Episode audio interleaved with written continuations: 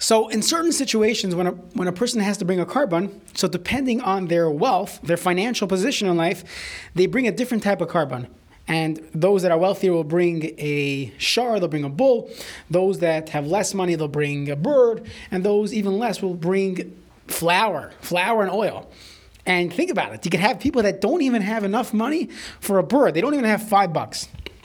And it could be in society today, there might be this element of saying, well, these people don't even have two dollars to two pennies to scratch together. Maybe we should say they're patur. They're patur from doing these averas. They should not be bringing korbanot. Why they chayiv a korban? Let's just let them off the hook. And it could be that people might say that that is considered compassion by telling these people, you know what? You don't have a few dollars together. We'll, we'll let you off the hook this time. Don't bring a korban. And I think the Torah's view is the opposite. That even when you don't have any money, even when you're down, you are still an amazing person.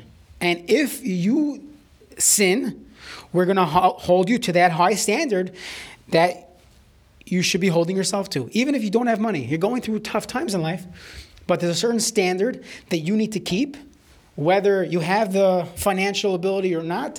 And by not keeping that standard, you are chayiv in a korban. You're obligated to bring a korban. So it could be it's, it's, it's counterintuitive. On one hand, we would say, let this guy off the hook. Doesn't have two pennies to scratch together.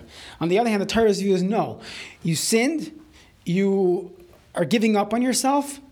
Don't do that. Bring a korban, whatever it is. Bring a korban because you need to bring a korban. You have to get back to the person you could become, independent of how much money is in the bank.